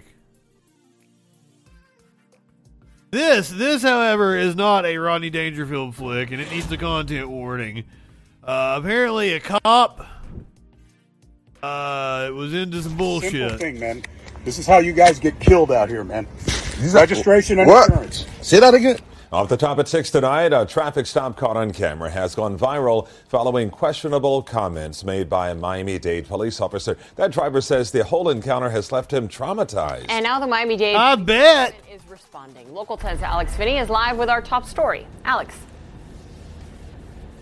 Well, Nicole and Calvin, this driver did not hesitate to share his story. He actually wanted this to get out there. He says he's had issues with officers in the past, but nothing like this, this time leaving him just frightened. This is how you guys get killed out here, man. Those fearful words coming from a Miami Dade police officer. He said it to a driver during a traffic stop. 29 year old Gerardson Nicholas was on his way to work when he was pulled That's over. fragile ego energy. Says he feared for his life in that moment. Can't stop. I bet. Still today, I can't. The officer made the bold statement on June 15th. Let's show you how it all went down. Go to jail today? I'm, I'm going to walk, man. No, you're not going to work. I'm going to walk. You're going to give me your driver's license. Give me your driver's license, registration, and insurance. If not, you will not be going to work today. Simple thing, man. This is how you guys get killed out here, man. Registration and What? insurance. Say that again. How you guys get killed out here. Wow. What a piece of shit. The very real and raw video quickly going viral on social media. And Nicholas says he is still traumatized by that statement and the entire encounter. I was on my way to work. I didn't do nothing to the officer. He was just target me. Because I'm black. Miami Dade police says they are aware of the video and are currently reviewing the body camera footage, saying, quote, the officer's patrol duty was changed to administrative desk duties pending a complete investigation of the traffic stop, the officer's comments and He was he he was just he has a fragile ego. And Nicholas tells us that he is looking He, he wants to swing his dig around. Meantime, the Miami Dade Police Department says that they have about 30 minutes of body camera footage that they are looking through right now. So, more to come on all of this. For now, that's the very latest live right outside the police department tonight. Alex Finney, Local 10 News. Damn right, Sassy. All cops do. They've all got the little ego problem. Update on our friends in Virginia uh, that had escaped from prison. Unfortunately, they uh, have turned themselves in. Turned themselves in. Three inmates turned themselves in after escaping federal prison in Hopewell. One is still at large. Three out of the four inmates who escaped from a Hopewell minimum security prison over the weekend have now turned themselves in to authorities. The early morning of Tuesday, June 21st, just after midnight, 41 year old Corey Branch and 46 year old Kareem Allen Shaw surrendered themselves to authorities without incident. News comes a little over a day after Tarvis uh, uh, Graham, another inmate who had escaped from the Hopewell prison, turned himself in on Sunday. Why you go? Why'd you? Why'd you even leave then? You go back, they're gonna hit you with other charges. Supervisory Inspector Kevin Connolly told 8 News that the U.S. Marshal's Office has been working closely with local law enforcement teams as well as the Federal Bureau of Prisons on the investigation of the incident. According to law enforcement, 30 year old Lamont Rashawn Willis is still at large. Authorities told 8 News they are focusing their search for Willis in the area of Suffolk, Virginia, where Willis is from. Authorities have released the following photo and description of him. Do not, do not, do not narc. Weekend out. Okay, you just want a weekend out. I understand. Hey, Willis was sentenced in the Eastern District of Virginia to 216 month sentence for possessing and concealing a stolen firearm and possession of a firearm by a convicted felon. Uh, but I thought you loved guns so much. Everybody should have a fucking gun. But we're going to sentence somebody to 216 months. But he's not dangerous enough to put him in the in the real prison. You got to put him in the minimum security prison. Weird. Willis, 30, is a black male with brown eyes. I'm, I'm not giving you the description. According to the U.S. Department of Justice, all four inmates were discovered missing from the Federal Corrections Complex. During an impromptu headcount at 1.45 a.m., according to Inspector Connolly, it is believed the inmates escaped from the Hopewell facility sometime after 9.30 p.m. Branch was previously sentenced in the Eastern District of Virginia to 160 months for possession of fentanyl with the intent to distribute possession of a firearm and the commission of a felony. Been sentenced in the Western District of Virginia to 194 months for conspiracy to possess with intent to distribute heroin. Graham, the inmate who surrendered on Sunday, was sentenced to North Carolina. I want to know why they surrendered. Connolly told 8 News he believes that the media's coverage of the incident has played a role in the three escapees' decision to turn themselves in. All four inmates will be charged for the escape, which could lead to an additional five years on their sentences. Anyone with any information on the web? No, don't. No. I, I keep trying to read that stuff. I don't want to narc on them. Yeah, we we we give such harsh sentences to those motherfuckers. But if you're rich and famous, you get off without doing uh, hardly any jail time. Get off on a technicality. Least now, a civil trial has found Cosby guilty of abusing a 16 year old girl at the Playboy Mansion in 1975. Jurors found Bill Cosby sexually abused a 16 year old girl in the civil suit filed by Judith Huth, who accused the former comedian of sexual assault at the Playboy Mansion. Huth, now 64, told Fox News Digital shortly after the trial Victory is right, love it, happy as I can be, or happy as can be. She was just a teenager when she and a friend met Cosby at the Los Angeles area park where he was filming the movie Let's Do It Again. Ugh. 12 jurors nearly reached a verdict on Friday, but were forced to begin deliberations again on Monday after Judge Craig Karlan was required to clear the courtroom at the Santa Monica courthouse at 4:30 p.m. Karlan at first indicated he would accept a partial verdict in the case, but then had to change his mind when the bailiff informed him the building was closing and the sheriff's department could not incur overtime expenses. Nine of the 12 jurors, one was an alternate who stepped in on Monday, had to agree to reach a verdict on the issue with a yes or no. Cosby's representative, Andrew Wyatt, told Fox News Digital uh, this was a huge victory for us because they were looking for millions of dollars That amount will not, cover the legal bills, and we will be appealing that matter. However, Mr. Cosby will not be paying punitive damages.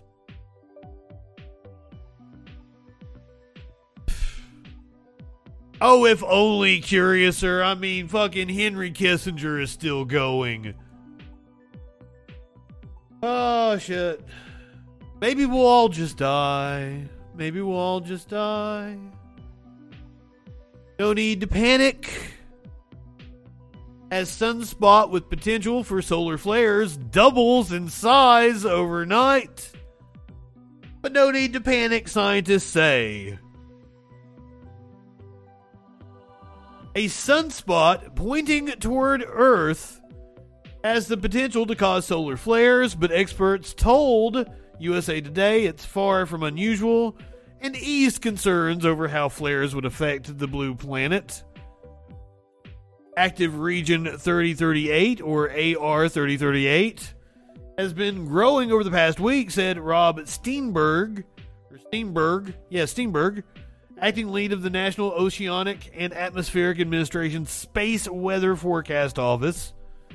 Sunspot size and growth rate are fairly normal. This is what sunspots do, he said. Over time, generally, they'll grow, they go through stages, and then they decay.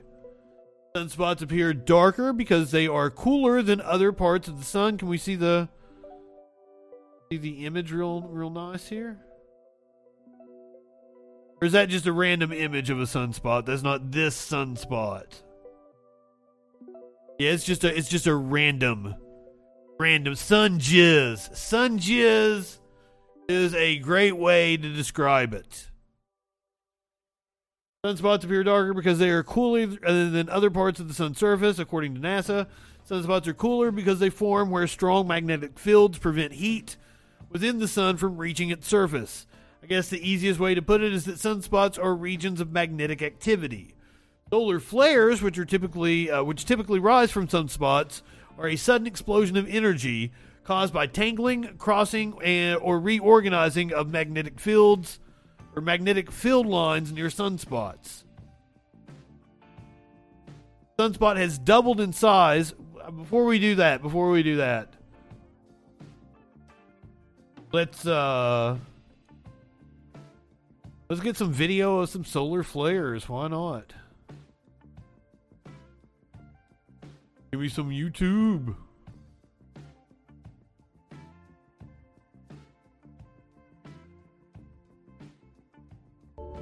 A massive solar flare erupted from the sun. It is being said that it was one of the longest ever events on the solar surface. As There you go. That is a solar flare. As per reports, Does sun kiss? I believe so. It still exists. exploded, producing M3 class flares that lasted nearly 8 hours. It would be good uh, marketing on their part. We get a sun flare. Planets, including the Earth, ionize the top of the atmosphere with the extreme ultraviolet radiation released from the sun. As per reports, the event caused a shortwave radio blackout over Japan and Southeast Asia. According to the Solar and Heliospheric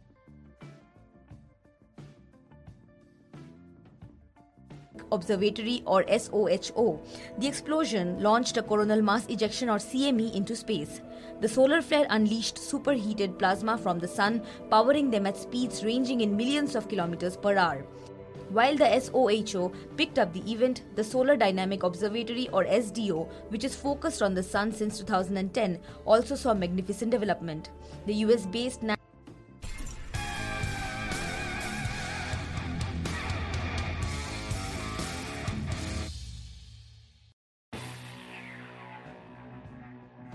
Oh, I'm sorry. I've been really I've been really coffee tonight. Coffee. Sorry. Did you miss like all the end of that? I don't really want to read it again. No need to worry, motherfuckers. It's a modest sized region. It has not grown abnormally rapidly. No need to worry.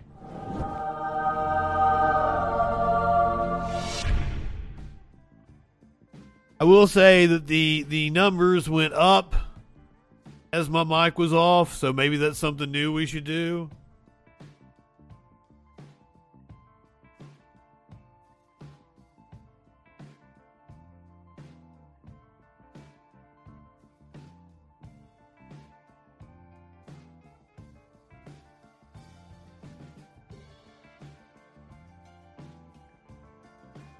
Might be better with with me with my mic off. We'll do a whole troll patrol. Mic off. Quiet Justin is the best Justin, she says.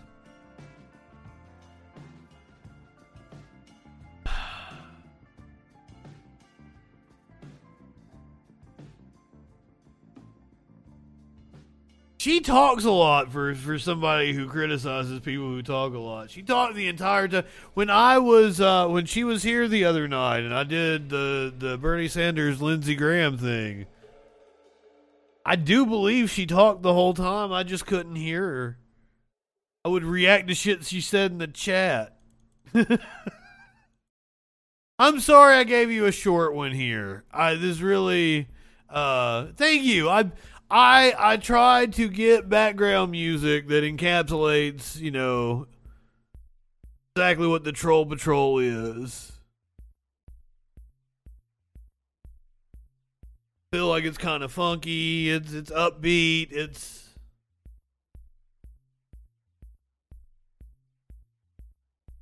I mean, it's all just, you know, royalty free shit I got off of YouTube. Life. Get him the fire chief.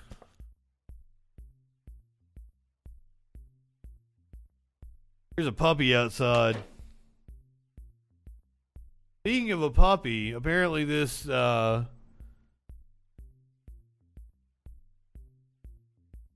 Well shit.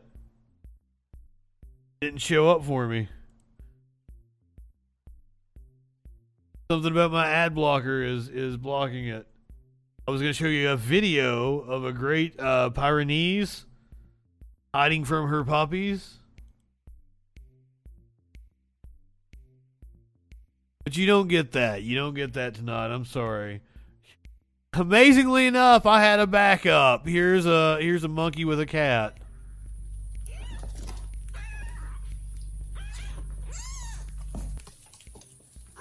I didn't really have a backup. It was just it was going to be like tomorrow night's video.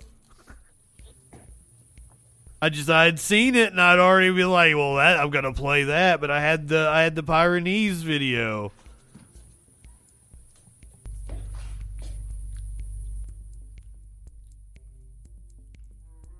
Does the monkey think it's a cat?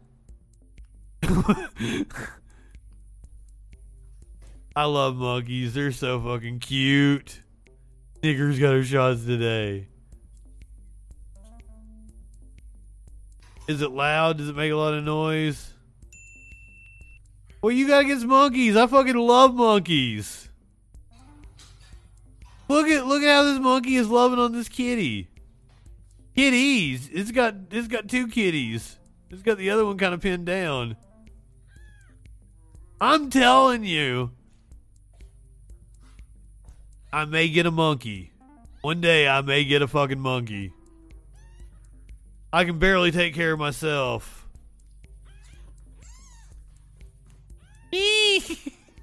oh, listen how cute.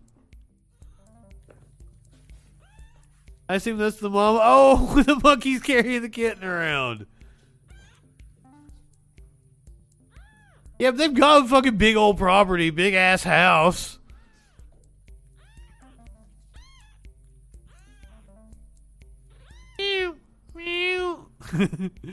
they look like little fur balls. Don't be too rough with it now, baby. Maybe I need a monkey nurse. Maybe they need a monkey nurse. They got a monkey nurse. I like monkeys. Yeah, they're all babies.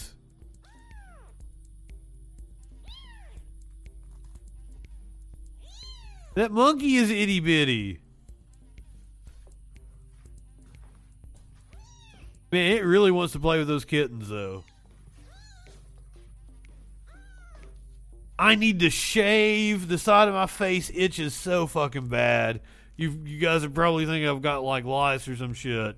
No, it's just I have not shaved quite some time, and it is like like this is the this is the itchiest part. Like I need to shave it right now. I may go shave it tonight.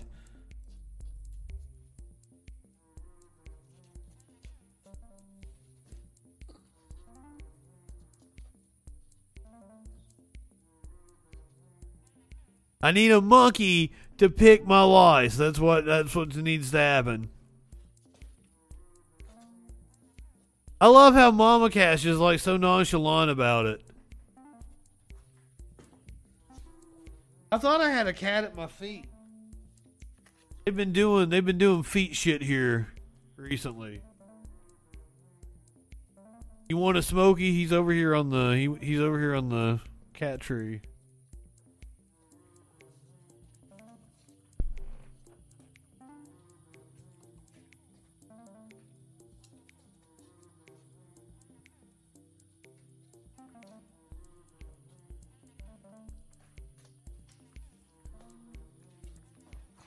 Hey, buddy.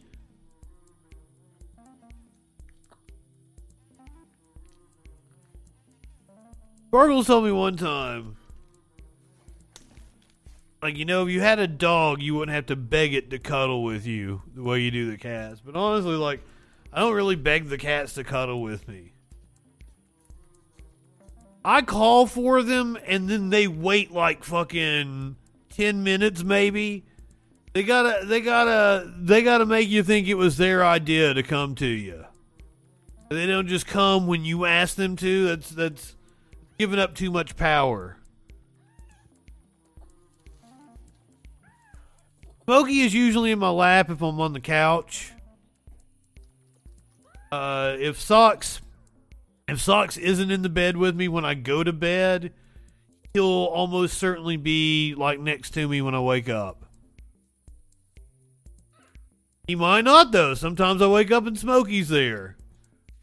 Almost every day, I wake up with a cat next to me. It's like 60% socks, maybe 65% socks. 15, 20% Smokey. Whatever's left, it, like it might be socks. This morning it was socks and Smokey. I woke up next to both socks and Smokey. They they lay together sometimes because they've been together. They've been together like I don't know, maybe all of Smokey's life. I don't know. I don't know what their story is. They were they were like neighborhood cats that were strays, but people took care of them, and they were you know really sweet cats. And that's that's one of the things like like it breaks my heart. Like they they never had like someone love on them like I do until they they got it. I've spoiled the fuck out of them. Likes to be your pillow. Oh my god. I can't lay on socks. I have to I have to like He's got certain ways he likes to lay, right? Like you you got to go with the way the cat does cuz like yeah Yesterday, I like came back to bed after I got up to go to the bathroom, and he was in my spot, like he was laying on my pillow, which he does during the daytime. I'm like, all right, well, if you want to lay a different way, we can. So, like, I got in the bed all carefully to not disturb him, so that he was under my left arm instead of my right arm. I kind of like, you know, fucking curled up with him and shit, and he he got up like, nope, I don't like this. Well, fuck you, Socks. No, I don't mean that, buddy. He might be hungry. He's over there next to his food. But then again, I feel like I just fed. The, I like. I feel like I fed them when I ate, just a few hours ago. So like, you can't be hungry. Then again, both Socks and Smokey are over there, so maybe I need to go feed the cats.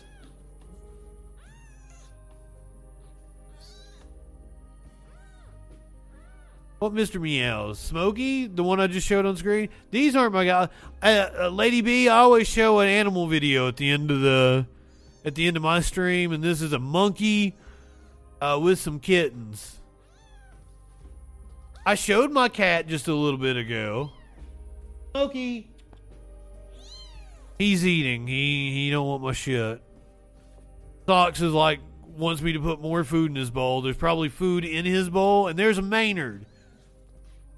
Maynard has his own. Emo- I think he's over here. He is. Maynard is over here in front of like my my entertainment center. So I have the you know like the 5.1 surround sound system, and it's old because like I had to get something that was old because I don't they don't have the hookups I needed to hook the do everything I needed to do. So I had to get something that was like 20 years old, maybe 15, maybe mid 2000s. But it's big. It's a big, you know. This is this is the the audio setup, right? So I've got this fan behind it. So the fan blows like the hot air off of the unit. And Maynard likes to sit in front of the unit and cuz like it's blowing like it's like the hot cold air, right? It's the it's the weird dichotomy that cats fucking love that shit.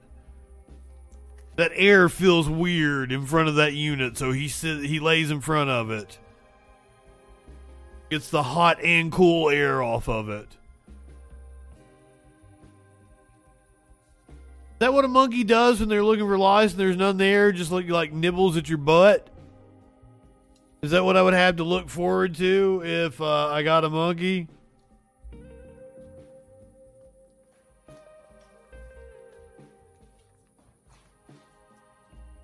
I would hope that the monkey would get along with my kitties the way that that monkey gets along with kitties.